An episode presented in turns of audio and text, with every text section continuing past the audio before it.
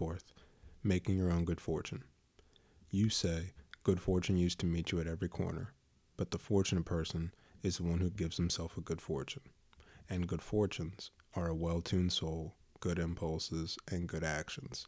Marcus Aurelius, Meditations, five point three six. What is the more productive notion of good luck? One that is defined by totally random factors outside of your control, or a matter of probability that can be increased, though not guaranteed, by the right decisions and the right preparation? Obviously the latter. This is why successful, yet mysteriously lucky people seem to gravitate toward it.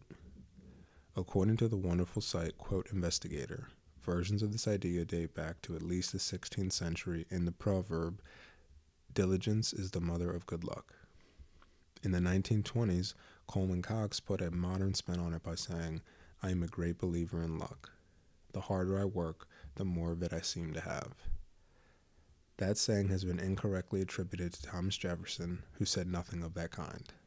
Today, we say, luck is where hard work meets opportunity, or is it typically flipped?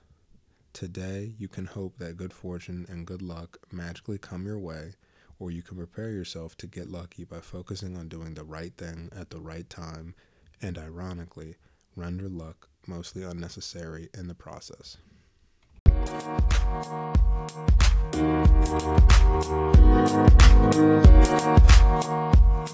Thank you.